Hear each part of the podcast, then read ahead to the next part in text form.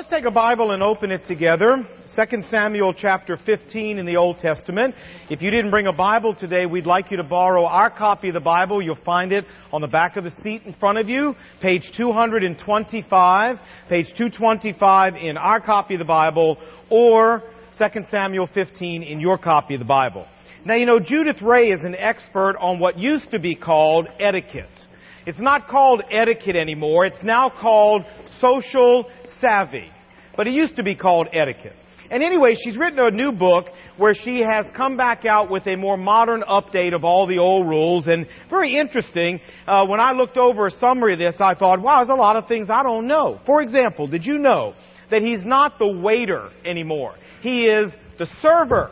And you never raise your hand or yell at the server, eye contact only, please. Did you know that? I didn't know that. Did you know you never slurp or, or, blow on your food at the table? As she said, if we want music, we'll hire a pianist. Um, you never you put use your personal calculator to double check the bill. Did you know that? You never put on makeup or comb your hair at the table. And if you do need to excuse yourself to go to the restroom, you always leave between, never during courses. I didn't know that. All right. Um, you never order spaghetti if everybody else is ordering lobster. You uh, can dunk. Dunking is okay at the table. Burping is not. Uh, eating the cherry in your drink is okay, but having your cell phone go off during dinner is not. And there's a right way to use every knife, every fork, every spoon on the table, and a wrong way. For example, did you know the correct way to eat soup is by taking the, the spoon and pushing it from 6 o'clock to 12 o'clock and then making the circle back to your mouth. Did you know that? I didn't know that. Shoot, I'd never get any in my mouth. All my soup would be north of 12 o'clock somewhere. Anyway, isn't it interesting that in a world where there's so much relativism of what's right for you and what's right for me, isn't it interesting that still when it comes to manners, there are rules? Now, that's not just true when it comes to etiquette. It's also true when it comes to God, because you see, God is a holy God. And by saying a holy, that God is holy, all we mean by that is simply that God has a set of righteous standards that He refuses to compromise for anybody. Now, friends, when we break those standards, there's a price to be paid. And yes, God often exacts that price with great compassion and great mercy, but nonetheless, God is serious about His standards. Now the reason I bring all this up is because we're studying the life of the great man, David, and David is in the process of learning this lesson in spades that when you violate God's standards, there's a price to be paid. And we want to pick up right here in chapter 15, a little bit of background. Let me make sure we're all together. David, at the zenith of his reign as king, committed adultery with Bathsheba. She became pregnant. In order to try to cover up his deed, he murdered in cold blood her husband and took Bathsheba as his own wife. Now I'd say that was a fairly serious violation of God's standards, wouldn't you? Of course. Well, David repented. God forgave him, of course. But God informed David that David was going to suffer some consequences for the rest of his life because of what he had done. There were three. Number one, the child that Bathsheba was going to bear to him would die. That happened. Number two, that there would be turmoil in David's family, upheaval in his family the rest of his life. That happened. His, uh, his son raped his daughter. One of the other brothers killed the rapist. The uh, brother had to flee into exile, and there's more to come. And third and finally, God promised him that as a result of what he had done, one of his own sons would rise up and overthrow him as the king of Israel. Now we're watching this third consequence come to pass Right here in chapter 15, David's son Absalom, after four years of deceit and treachery, he has won the hearts of the people of Israel away from David. He has risen up and proclaimed himself to be king, and now as we pick up the story, he's on his way to Jerusalem to depose his dad. Verse 13, let's look. Verse 13. And a messenger came and told David, the hearts of the men of Israel are with Absalom. And David said to his officials who were with him in Jerusalem, come, we've got to flee, or none of us will escape Absalom. We've got to leave immediately. As soon as David heard that Absalom was headed for Jerusalem, David got all of his friends together and said, hey gang, We got to get out of Dodge, and we got to do it quick. Because this boy has killed a brother, and he will not hesitate to kill a father. We need to get out of here. Now, verse, uh, let's look at verse 16. And so the king set out with his entire household following him. But he left ten concubines behind to take care of the palace. So the king set out with all the people following him, and they halted some distance away while all of his men marched by him. Skip down, if you would, to verse 23. And the whole countryside wept aloud. As all the people passed by, the king also crossed the Kidron Valley, and all the people moved on towards the desert. Now, if you're running for your life, let me tell you where you'd go if you're David. You'd go back out into, into the Judean wilderness. This is where David had hidden from Saul for seven years. He knew every cave out there. He knew every water supply out there. And this is where he headed when he was fleeing from his son Absalom. The way you get there from Jerusalem is you go out of the city to the east, across the Kidron Valley, up by where now the Garden of Gethsemane is, over top of the Mount of Olives, and into the Judean wilderness. And this is the way that David was going up and over the Mount of Olives is how he was leaving the city. Verse 24. And Zadok, the high priest, was there too, and all the Levites who were with him, and they were carrying the ark of the covenant of God. Now the ark of God, y'all know what this looks like because y'all saw the movie, right? Okay. So the ark of God, the high priest ran and they got the ark and they started to follow David out of the city. They started carrying the ark behind him. The ark was a symbol of God's presence. It was a symbol of God's blessing and God's favor, and they figured the ark needs to be with David, not with Absalom. It doesn't belong with Absalom. It belongs with David. Now, look what happened. And David said to them, David said, verse 25, the king said to Zadok, take the ark of God back into the city. Don't, I don't want it going with me. You take it back into the city. If I find favor in the Lord's eyes, He will bring me back and He'll let me see it again. But you take it back in the city. You say, now, why would He send the ark back? Well, good question. And we're going to answer it in just a few minutes. But hold on to the fact that He sent it back and said no. All right, let's finish it out. Verse 30. Verse 30. It said, And David continued up the Mount of Olives, weeping as he went. His head was covered in shame and he was barefoot. And all the people with him covered their heads too and were weeping as they went up. Folks, I'll tell you without a doubt, this verse represents one of the saddest, one of the most heart wrenching moments, I think, in the Bible. Here, David is barefoot and in shame, being run out of the city by his own son what a sad thing. And he stands on the Mount of Olives and he looks back over the city of Jerusalem and he, he has serious doubt whether he'll ever see it again. And he stands there and weeps. Now, you know, the Bible records two people who stood on the Mount of Olives and wept. The first was David. There was a second person who stood on the Mount of Olives and wept, and that was a fellow named Jesus. It was many years later. But one day when he was coming to Jerusalem towards the very end of his earthly life, he stood on the Mount of Olives and wept over the city of Jerusalem. And he said this. He said, Oh, Jerusalem, Jerusalem, with his arms outstretched. How many times I desired to take you under my wings, like a mother chicken takes her little chicks under her wings, but you wouldn't let me. And he stood there and wept over that. And can you imagine Jesus offering to be somebody's protector, defender, ally, and friend, and them saying, No, I'm not interested? That's what the people of Israel did, and it broke the heart of Jesus.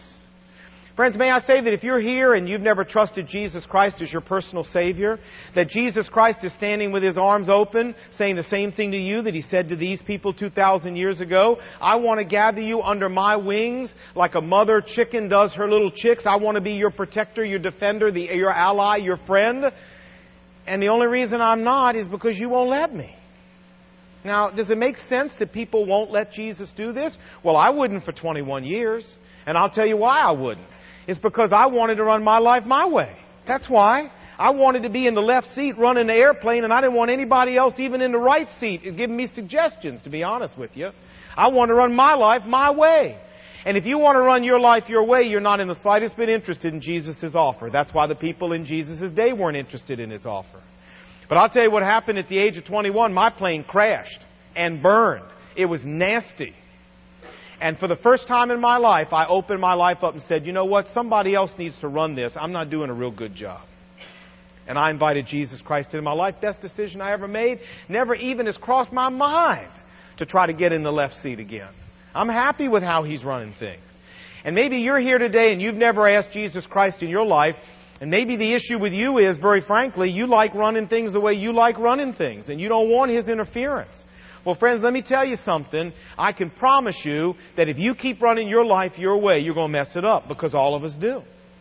And the best thing could ever happen to you is to realize, hey, I'm not doing a great job running my own life. I need somebody else to take over as pilot here. That's what Jesus offers to do. And folks, it will be a decision you will never regret.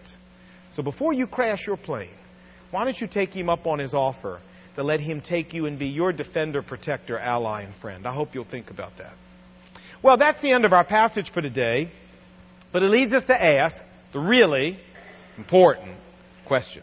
And you know what that is, and you're all awake, so I know you can do it well. Ready? What is it? So Wonderful. You say, Lon, so what? I mean, I've never marched up the, the Mount of Olives barefoot, weeping, so this has nothing to do with me at all. No, no, no, I'm sorry, I think it does. Let me tell you how. I don't know if you've ever read uh, more, uh, more in depth about what happened out at Columbine High School out in Colorado, but if you do, you'll find that the reason these two young men went in and started their shooting spree might not be exactly what you think. In an interesting article in the Washington Post called Dissecting Columbine's Cult of the Athlete, the article tells about how there was a school-wide indulgence of student athletes. How certain student athletes had even been convicted of criminal convi- uh, uh crimes, well, every crime's criminal, but criminal offenses, and how nothing was done to them. Normal students would have been suspended from all kind of extracurricular activities. The school administration turned its head, did nothing how these jocks went around engaging in physical abuse of other students, racial bullying, sexual harassment, behavior that never would have been tolerated from a normal student, and nobody did a thing. And as, as, as these two young men, Eric Harris, Dylan Klebold, watch this, watch the, the partiality, the favoritism, the discrimination, the unfairness, they got so upset about it that it turned into rage. And you remember when they walked in, what was the first thing they said? Let's get the jocks. That's what they were mad about. Now, the rest of it's history, but you know one thing that I love about God? One thing I love about God is the King James Version translates in Acts 10:34, God is no respecter of persons. What that means is God is not a God of partiality. He is not a God of favoritism. That God applies the same rules to everybody. The same rules apply to kings and to cooks, as David is learning. The same rules apply to pastors and plumbers. It doesn't make any difference with God. With God, Romans 2.11, there is no partiality at all. And we see this happening right here with King David. This is the man after God's own heart, 1 Samuel 13. This is the apple of God's eye, Psalm 17. This is the victor over the Goliath, the conqueror of Jerusalem, the empire builder of Israel we're dealing with. But, here he is, standing barefoot on the Mount of Olives, weeping in disgrace and humiliation and shame and the worst part about it all is that he has nobody to blame but himself. He's the one who got himself in this mess. If he hadn't done what he did with Bathsheba, he wouldn't be in this mess. Now you see, this is why I hate golf. This is why I hate golf. I'll tell you why I hate golf. Because in golf, there's nobody to blame but you. That's disgusting. See, in baseball, you can say it took a bad hop. In baseball, you can say the umpire made a bad call. In track, you can say somebody bumped me along the track or the wind blew me off stride. But in golf, you can't say anything. You missed a putt, your fault. You missed a drive, your fault. You put it in the woods, your fault. This is a miserable game. It is. It's terrible. No matter how encouraged and happy I am when I start, 18 holes later, I'm miserable. It's terrible. Why do people do this to themselves? And you know what? I'll bet many times you're just like I am. You say, what, a bad golfer? Well, you may be. But worse, you get just like I am and just like David, so many times, isn't it true, that we get ourselves in trouble and when we turn around looking for who we can blame, there's no place to look but in the mirror. It's our fault. We did, we made the choices, we made the decisions that got us right in the mess where we are, and there's nobody to blame but ourselves. Now, when you get in that kind of a position, which I find myself in fairly often, what do you do? If God decides He's going to exact some consequences because He's not a God of partiality, and it doesn't matter whether you're a follower of Jesus Christ or not, it doesn't make any difference. What do you do to soften those consequences? How do we, how do we soften the blow? How do we activate the mercy and the leniency of God in those situations when it really is all our fault? Well, that's what I want to talk about in the last few minutes that I have here because all of us need this information. We all need it. And so how do you do that? Well, David did three things that activated the mercy, the leniency of God in his life. Because, oh, by the way, David came back and took the kingship back. And oh, by the way, David got his throne back. And oh, by the way, David died as the active ruling king of Israel. Did God bring him back and soften these consequences? Yes, God did. So how did David get God to, eh, to, to, to, soften them and to indulge in leniency with him? He did three things, and I want to show them to you. The first thing he did, and this will work for you, my friends, and for me, the first thing he did is David owned his stuff. He owned his stuff. Verse 25, remember when I told you he sent the ark back? He sent the ark back and he said, if I find favor in the Lord's eyes, he will bring me back. He'll let me see his dwelling place again. But you take that ark back. Now why did David send the ark back? I'll tell you why.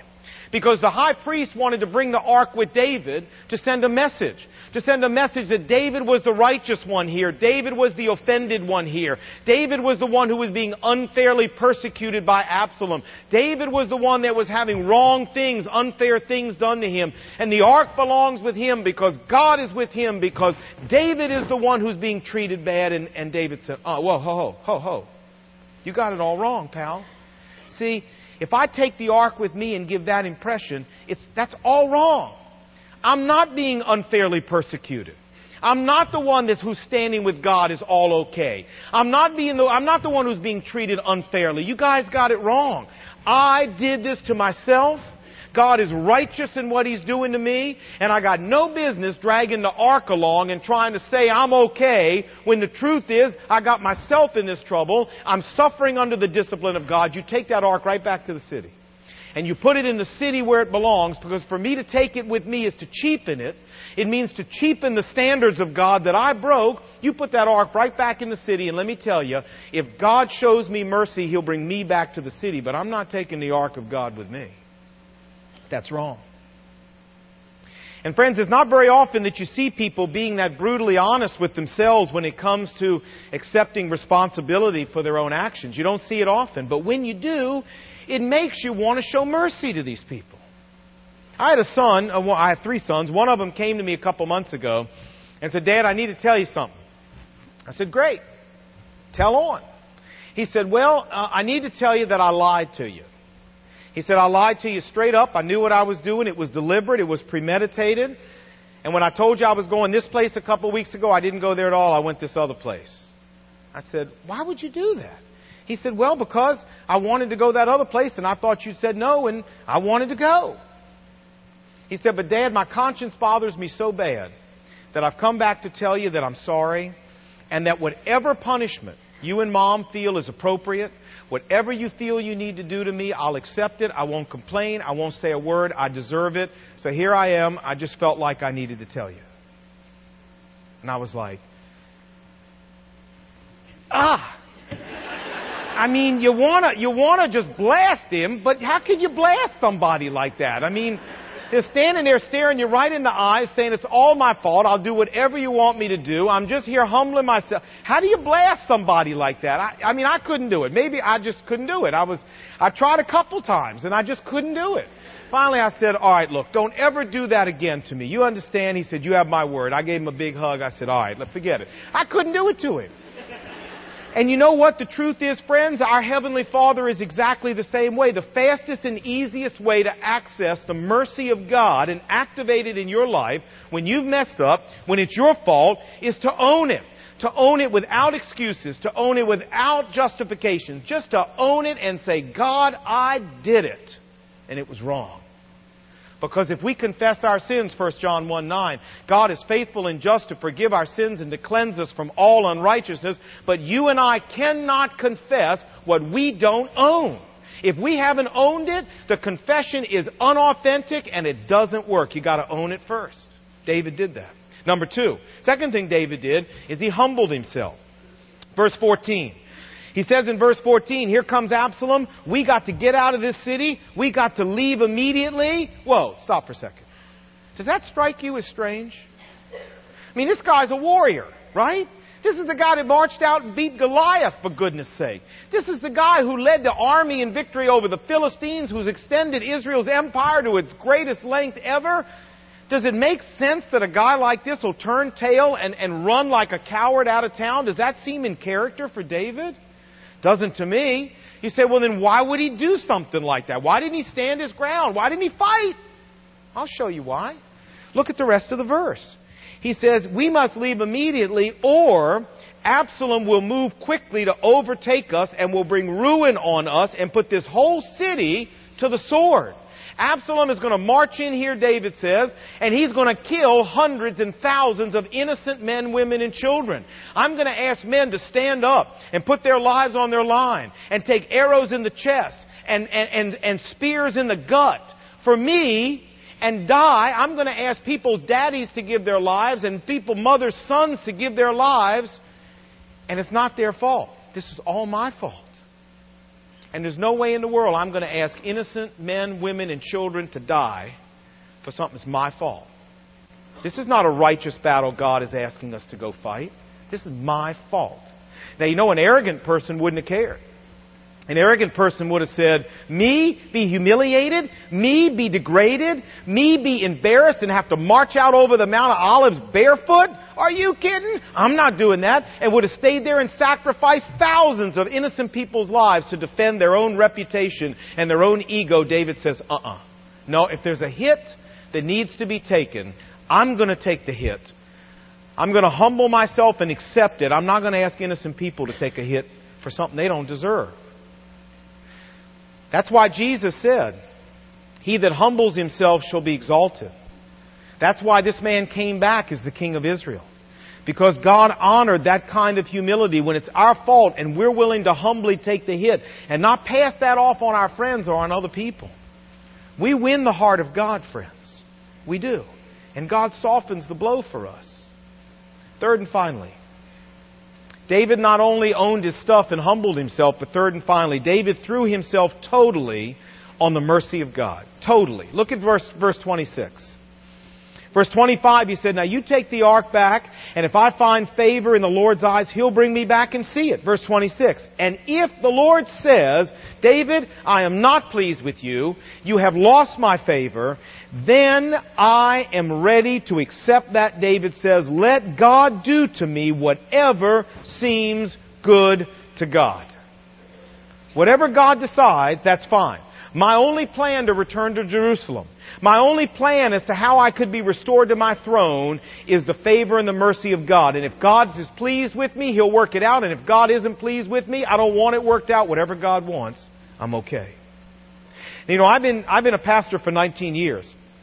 I've had lots of people in my office in trouble, usually of their own making. And it's very interesting to observe how people react you do this, I do this, it's a natural human tendency, we all do it. The first thing we want to do is start trying to figure out in our own effort, in our own wisdom, in our own energy, how we can scheme, connive, manipulate our way back to where we were, how we lost it. That's all we're worried about is how we can get back there. See, David didn't do that. David said, I'm not going to scheme my way back, manipulate my way back. I'm not going to try to figure out my way back. I'm just going to trust God. And if God wants me back, I'm going to throw myself on the mercy of God. God, I deserve worse than you're doing to me, David said. So I'm just throwing myself on your mercy, and if you want me to be king again, you make me king. Friends, this is a wonderful place to be in your life. Cast on the mercy of God. With God's mercy as plan A and not having a plan B. That's a wonderful place to be. Have you ever thought about in the Bible the greatest uh, interventions of God in human history we've ever seen? You know, think about it you know, opening the Red Sea, Daniel in the lion's den, the three boys in the fiery furnace. I mean, But did you ever think about the position that these people had put themselves in when God did that? Every one of those, think about it now, in every one of those cases, those people had cast themselves on the mercy of God plus nothing, and that's when God intervened. Down at the, sea, at the Red Sea, what plan did Moses have to beat Yul Brynner? He didn't have a plan. There's no plan. You were going to die. That's the only plan if God doesn't do something. And what did God do? Hey, open the sea. When they threw Daniel in the lion's den, King Nebuchadnezzar even said to him, How do you think you're going to survive in there? Daniel said, Beats me. All I know is, if God decides to save me, God can deliver me. The three boys in the fiery furnace, where were they? King, we're not bowing down. You can throw us in there if you want. Our God is great enough to deliver us, and if He doesn't, oh well. But that's the only plan we got. And I love Jehoshaphat. Uh, Second Chronicles chapter 20. You can read about it. He wakes up one day, Jerusalem surrounded by armies. He, know he, he knows he can't beat them. So he gets up and he prays this prayer. Oh God. He said, we don't have any might against that army out there. We can't go out there and beat them. God, we don't even know what to do. I don't have a plan.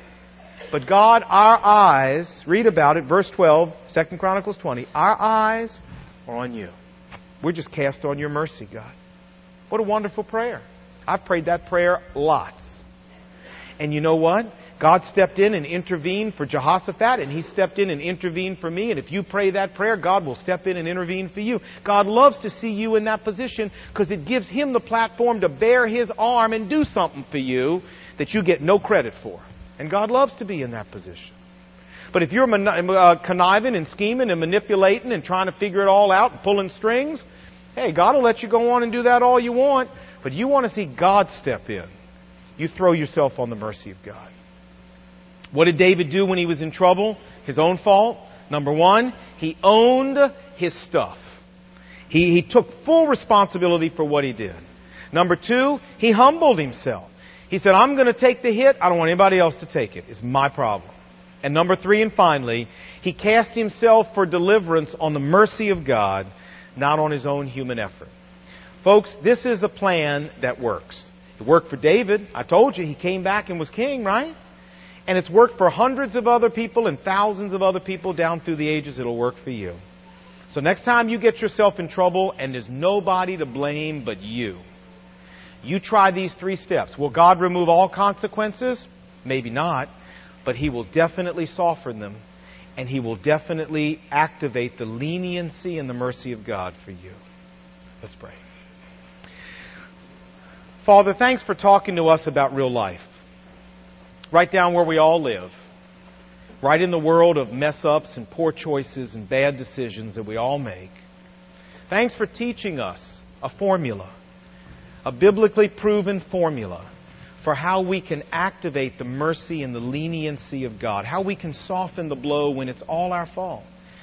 And God, my prayer is that you would help us to, to practice this in our daily lives, change the way we live in our daily lives. And I pray for some people here today who may have the chance to practice it today because they're in a mess. Lord, honor as you've always done when we're willing to process it this way to own our stuff, humble ourselves, and throw ourselves on the mercy of God.